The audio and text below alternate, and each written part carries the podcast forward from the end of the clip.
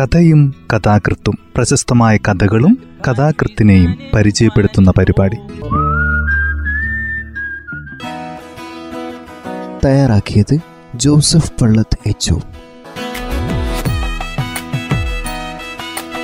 കഥയും കഥാകൃത്തും എന്ന ഈ പരിപാടിയിൽ ഇന്ന് സുസ്മേഷ് ചന്ദ്രോത്തിന്റെ നിർവചനം എന്ന കഥയാണ് അവതരിപ്പിക്കുന്നത്. വർത്തമാനകാല ജീവിതമാണ് ഈ കഥകളിൽ അമർന്നു മുഴങ്ങുന്നത്. ജീവിതം ഗതിവേഗം കൈവരിക്കുമ്പോൾ പിന്നിലായി പോകുന്ന മനുഷ്യരും അവരറിയാതെ തന്നെ അകപ്പെടുന്ന സമ്മർദ്ദിത ജീവിതാവസ്ഥകളും അവയെല്ലാം ചേർന്നതാണ് സുസ്മേഷിന്റെ കഥകൾ. കഥ ഇങ്ങനെയാണ് ആരംഭിക്കുന്നത്.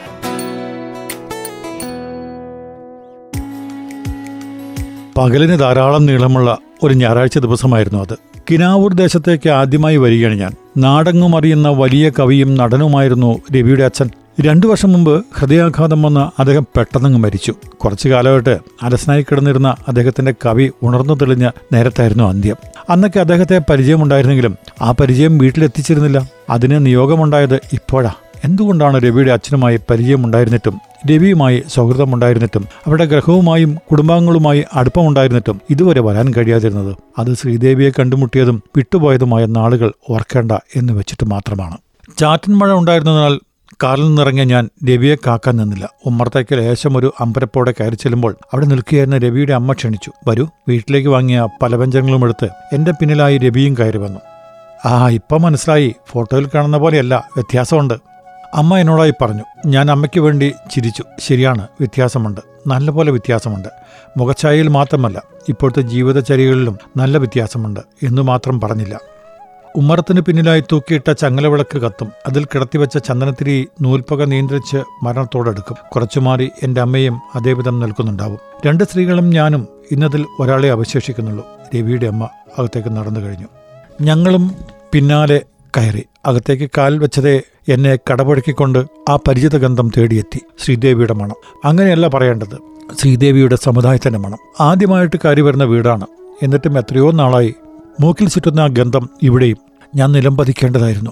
ഹൃദയത്തെ തകർത്തുകൊണ്ടൊരു വേദന പുളഞ്ഞു വരുന്നതാണ്. എന്നിട്ടും മുഖത്തൊരു ചുളിവ് പോലും വരുത്താതെ ഞാൻ ചുറ്റിനും നോക്കി. എല്ലാ മൂലകളിൽ നിന്നും എന്നെ വിട്ടുപോകാത്ത കാലത്തിന്റെ മണം. രണ്ട് സ്റ്റീൽ ടംബ്ലറുകളിൽ ചായയുമായി രവി വന്നു. ഞാലിപ്പൂവൻ പഴം വെച്ച തട്ടുമായി അമ്മയും എത്തി. അതേസമയം മഴയും മൂടി വന്നു. ചായ കുടിക്കൂ. ഞാൻ മൂളി. വീട്ടിലും പലപ്പോഴും അമ്മയും ഞാനും മാത്രമാണ്. എന്റെ യാത്രകളും നന്നേ കുറഞ്ഞു. രവിയും ഞാനും മെല്ലെ ചായ കുടിച്ചു. അമ്പലത്തിലെ പണി തീർത്തിട്ട് വരാം. മുകളിലിരുന്നോളൂ. വായിക്കാം. ടി വി കാണണമെങ്കിൽ താഴെ ഇറങ്ങാം. കാലത്തും വൈകിട്ടും വീടിനടുത്തുള്ള അമ്പലത്തിൽ രവി ശാന്തി ചെയ്യുന്നുണ്ട്. ശേഷം സ്കൂൾ അധ്യാപകൻ. ഓർമ്മകളെ കുടഞ്ഞിട്ട് ഞാൻ മുകൾ നിലയിലേക്ക് നോക്കി. ഇടതുവശത്ത് കിടപ്പുമുറികൾ വലിയ ഇരുപ്പുമുറിയുടെ ഒരരികിൽ പൂജാമുറി പരിചിതനായ ഹിന്ദു ദൈവങ്ങൾ മുകളിലേക്കുള്ള ചുറ്റുകോണി. ഇനി ഒന്നുകൂടി നോക്കിയാൽ ശ്രീദേവിയെ കാണാം. ശ്രീദേവിയുടെ വീട്ടിലും ശ്രീദേവിയുടെ ബന്ധുക്കളുടെ വീട്ടിലും നിരവധി തവണ കണ്ടിട്ടുള്ള ധാരാളം കാഴ്ചകൾ. ഞാൻ ചിരപരിചിതനെ പോലെ രവിയുടെ വിഹാര കേന്ദ്രമായ മുകൾ നിലയിലേക്ക് നടന്നു. അച്ഛന്റെ പെട്ടെന്നുള്ള മരണശേഷം തനിക്ക് സ്വാസ്ഥ്യം തരുന്ന മുകൾ നിലയിലെ മുറിയെപ്പറ്റി പലവട്ടം രവി പറഞ്ഞത് എനിക്ക് ഹൃദിസ്ഥമായിട്ടുണ്ട് താഴെ നിന്ന് രവിയുടെയും അമ്മയുടെയും സംസാരം പതിഞ്ഞു കേൾക്കാം. ഞാൻ കാതോർത്തില്ല. ഇപ്പോൾ വീട്ടിൽ അമ്മയും ഞാനും അല്പം മാത്രമേ സംസാരിക്കൂ. അല്ലാത്ത സമയമൊക്കെ ഞങ്ങൾ ഏതെങ്കിലും പുസ്തകത്തിനുള്ളിലും അമ്മ ടെലിവിഷന് മുന്നിലും മുനിഞ്ഞിരിക്കും രവി പറഞ്ഞു. ദാ മുണ്ടെടുത്തോളൂ.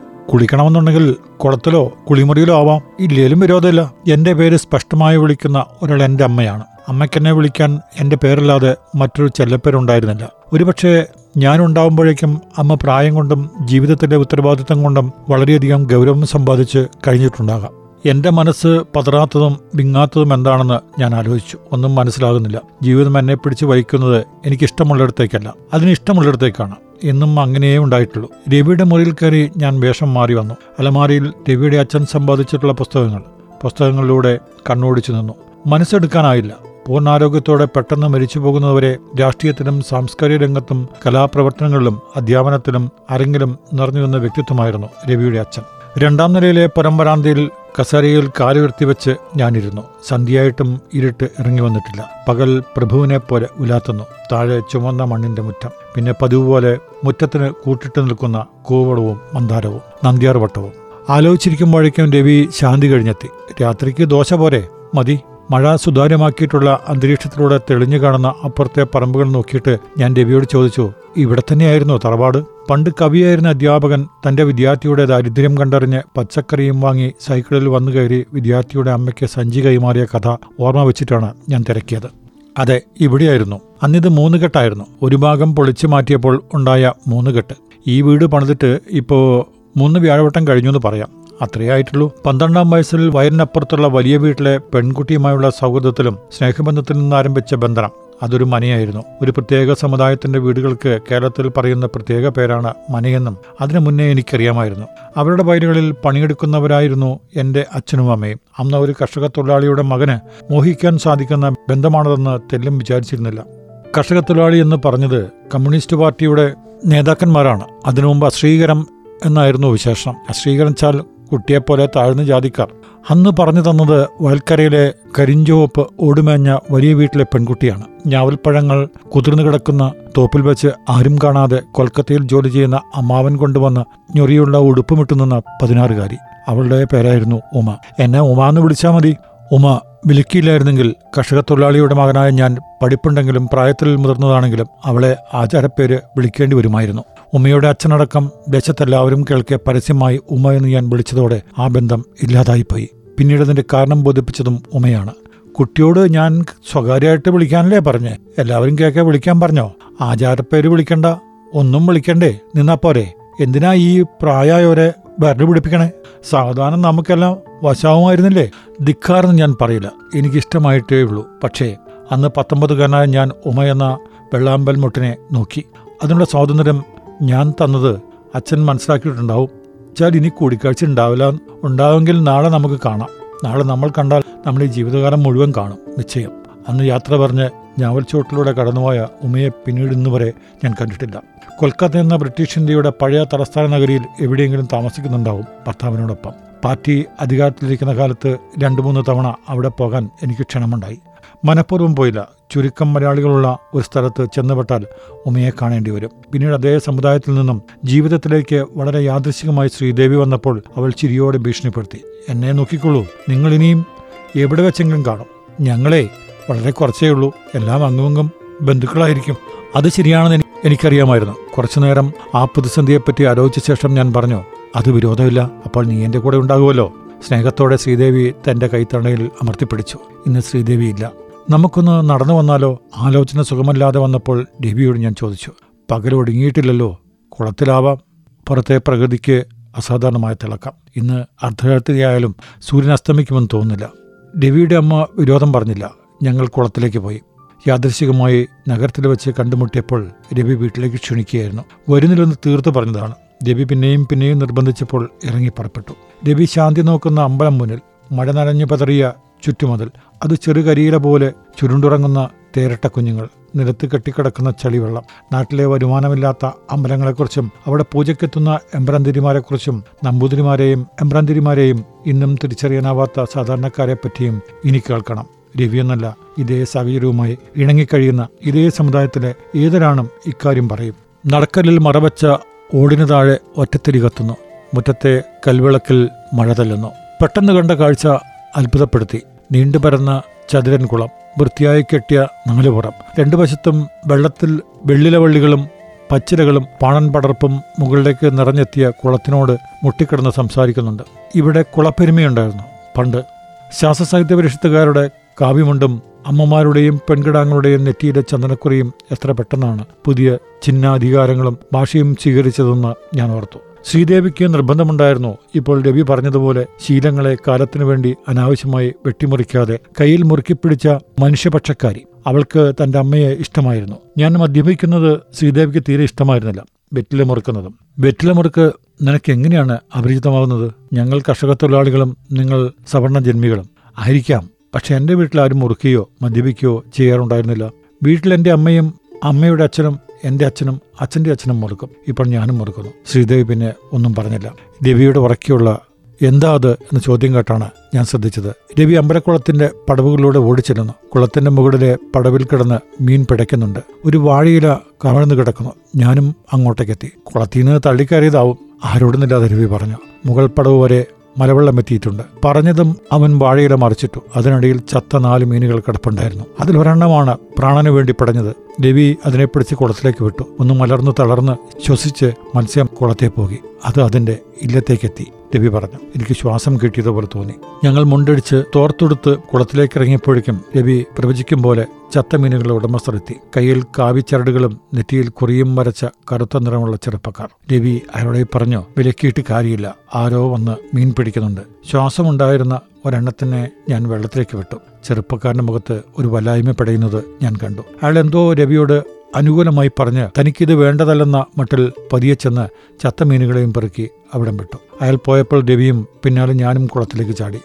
ഞാൻ പടവിലേക്ക് വന്ന് നെഞ്ചപ്പം വെള്ളത്തിനുള്ളിലിരുന്നു. രവി സംസാരിക്കുന്നതൊന്നും ഞാൻ കേട്ടില്ല. മണിക്കൂറുകളോളം ഞങ്ങൾ കുളത്തിൽ നീന്തി. ശരിക്കും പകൽ മങ്ങി ഇരുൾ പടർന്ന ശേഷമാണ് കരയിൽ കയറിയത്. അപ്പോഴേക്കും വെള്ളത്തിന് നിരപ്പുയർത്തി മഴയും ശമിച്ചിരുന്നു. തിരിച്ച് വീട്ടിലെത്തിയപ്പോൾ അമ്മ ഭക്ഷണം കഴിച്ച് ജപത്തിലാണ്. മുകൾ നിലയിലെത്തി വേഷം മാറി കഥകടച്ച ശേഷം രവി ആദ്യം ചെയ്തത് മുറിയിൽ രണ്ട് ചന്ദനത്തിരി പോയിക്കുകയാണ് പിന്നെ എണ്ണത്തിരിയിടാവുന്ന ചെറിയ വിളക്കുകൾ അല്പം എണ്ണ പകർന്ന് തിരിയിട്ട് കത്തിച്ചു. രവി സഞ്ചിയിൽ നിന്നും മദ്യം പുറത്തെടുത്തു. അധ്യാപക കുപ്പായവും പാർട്ടി അംഗത്വവും ശാന്തിപ്പണിയും തുള്ളി കഴിക്കണമെങ്കിൽ ഈടേ പറ്റൂ. രവി ഉള്ളത് പറഞ്ഞതിന്റെ സുഖത്തിൽ ചിരിച്ചു. ഞാനത് പ്രതിഷ്ഠിച്ചിരുന്നില്ല. അച്ഛനുണ്ടായിരുന്നപ്പോൾ അമ്മ അറിയാതെ അച്ഛൻ ബീഫ് ഫ്രൈ വാങ്ങി വരും കുപ്പിയും ഉണ്ടാവും ഞാനാകും കമ്പനി. രവി വീണ്ടും ചിരിച്ചു. ശ്രീദേവി പോയതിൽ പിന്നെ ഞാൻ കഴിക്കാറില്ല. എനിക്ക് വേണ്ട. രവി നിരാശയോടെ എന്നെ നോക്കി. താൻ എന്റെ എഴുത്തുകാരനാടോ? തന്നെ കിട്ടിയപ്പോൾ ഇത് വാങ്ങിക്കാൻ ഞാൻ പെട്ട പാട്. പലയിടത്തും എനിക്ക് ക്യൂ നിൽക്കാൻ പറ്റുമോ ചെറിയ നാടല്ലേ? പിന്നെ ഈ നാട്ടിൽ ഇതൊക്കെ നടക്കുമോ അടയാളങ്ങളും തുടർച്ചകളും ഭൂമിയിൽ അവശേഷിപ്പിക്കാതെ ശ്രീദേവി കടന്നുപോയിട്ട് പതിനാല് വർഷമായി. മദ്യവും വെറ്റിലമുറുക്കും മറന്ന പതിനാല് വർഷങ്ങൾ. താൻ ചിന്തകളെ വെട്ടിക്കാൻ പുറത്തേക്ക് നോക്കി. ജനാലകളുടെ പകൽപ്രഭുവിന്റെ അവസാന കിങ്കരന്മാർ ആ രാത്രിയിലും ഞങ്ങൾക്ക് കാവൽ നിൽക്കുന്നത് കാണാം. രവി രണ്ട് ഗ്ലാസുകളിൽ മദ്യം പകർന്നപ്പോൾ ഞാൻ തടുത്തില്ല. കരിഞ്ചുവപ്പ് നിറത്തിൽ അത് ഗ്ലാസിന്റെ പാതി നിറച്ചുകൊണ്ട് വീണു. രവി അടുക്കളയിൽ നിന്നും കുറച്ച് ഞാലിപ്പൂവൻ പഴം കൂടി കൊണ്ടുവന്നു. ശ്രീദേവിയുടെ നേരെ മൂത്തയേട്ടൻ മദ്യപിക്കുമായിരുന്നു. അതാർക്കും അറിയില്ല. അദ്ദേഹവും ശാന്തിയും അധ്യാപനവുമായി കഴിഞ്ഞ ഒരു സ്വാത്വികനായിരുന്നു. മദ്യപാനിയെയും മാംസം കഴിക്കുന്നവനെയും സാധികൻ എന്ന് വിളിക്കാൻ പറ്റില്ലെന്ന് പറഞ്ഞ് ചണ്ട കൂടുമായിരുന്നു. ഞാൻ ചിയേഴ്സ് പറഞ്ഞ് പതിനാല് വർഷത്തിന് ശേഷം ഗ്ലാസ് എടുത്ത് വയലേക്ക് ഉയർത്തി. ഒരിറക്ക് കുടിച്ച് ഗ്ലാസ് താഴെ വെച്ചു. എന്തേ? രവിയൊന്നും വേണ്ടിയില്ല അവൻ അവന്റെ ഗ്ലാസ് തീർത്തു. ശേഷം ഒരു പഴവും കോവയ്ക്കയും തിന്നു. എന്റെ ഗ്ലാസ് തൊടാനാവാതെ ഞാൻ ഇരുന്നു. ഒരു പഴം പോലും കഴിക്കാൻ എനിക്ക് തോന്നിയില്ല. രവി ഞാനൊരു പരാജയപ്പെട്ട വ്യക്തിയാണ്. പരാജയപ്പെട്ട കാമുകനും. രവി കൈയുയർത്തി എന്നെ തടഞ്ഞു. താനൊരു പരാജിതനെയല്ല. അതങ്ങോട്ട് കഴിക്കൂ. അപ്പോൾ എല്ലാം ശരിയാകും എനിക്ക് വേണ്ട. മദ്യത്തിന് എച്ചിരുന്ന പ്രയോഗമില്ലല്ലോ. ഇതുകൂടി രവി കഴിച്ചോളൂ. വേണ്ടെങ്കിൽ വേണ്ട. ഞാൻ കഴിച്ചോളാം. രവി അമ്മ ഉറങ്ങിക്കാണുമോ? ഉറങ്ങിയിട്ടുണ്ടാവും. ഉമ്മ എന്തേ? എന്റെ അമ്മയും ഇപ്പോൾ ഉറങ്ങിക്കാണും. രവി മൗനിയായി. മുറിയിലെ മഞ്ഞവെട്ടത്തിന് ഇപ്പോൾ സ്വർണ നിറം. ഞാൻ പതുക്കെ അന്വേഷിച്ചു. ശ്രീജയും മകളും വിളിച്ചോ? അടുക്കളയിൽ നിൽക്കുമ്പോഴും വിളിച്ചു. മൊബൈൽ ഫോൺ വന്നതോടെ വിളികളെല്ലാം അനാവശ്യ വിളികളായില്ലേ? അല്ല അനാവശ്യ വിളികളല്ല. വിളിക്കാൻ ആരുമില്ലാത്തവരെ അതറിയൂ. രവിയുടെ മുഖം വളറി. ശരിയാണ്. ശ്രീജിയും മോളും ഒരല്പനേരം വിളിക്കാതിരുന്നാൽ ഞാൻ വല്ലാണ്ട് അസ്വസ്ഥനാകും. അങ്ങോട്ട് വിളിക്കും. ശരിയാ താൻ പറഞ്ഞത്. അല്പനിമിഷം മിണ്ടാതിരുന്നിട്ട് ഞാൻ ചോദിച്ചു പാപങ്ങളാണ് നമ്മളൊക്കെ അല്ലേ ദേവി പൊട്ടിച്ചിരിച്ചു. മുറിയിൽ ചുറ്റുന്ന ധൂമനൂലുകൾ വലഞ്ഞു എന്തപ്പോ അങ്ങനെ തോന്നാൻ? എന്താണെന്നറിയാത്ത ഖേദത്തോടെ ഞാൻ പിന്നെയും പറഞ്ഞു നമ്മൾ പാവങ്ങളാണ്. വെറും പാവങ്ങൾ. കഥ ഇവിടെ അവസാനിക്കുന്നു.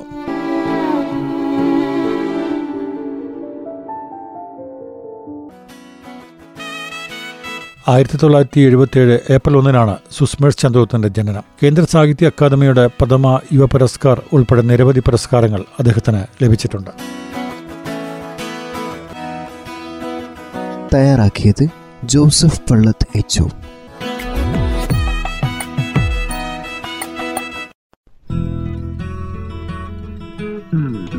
കഥയും കഥാകൃത്തും പ്രശസ്തമായ കഥകളും കഥാകൃത്തിനെയും പരിചയപ്പെടുത്തുന്ന പരിപാടി.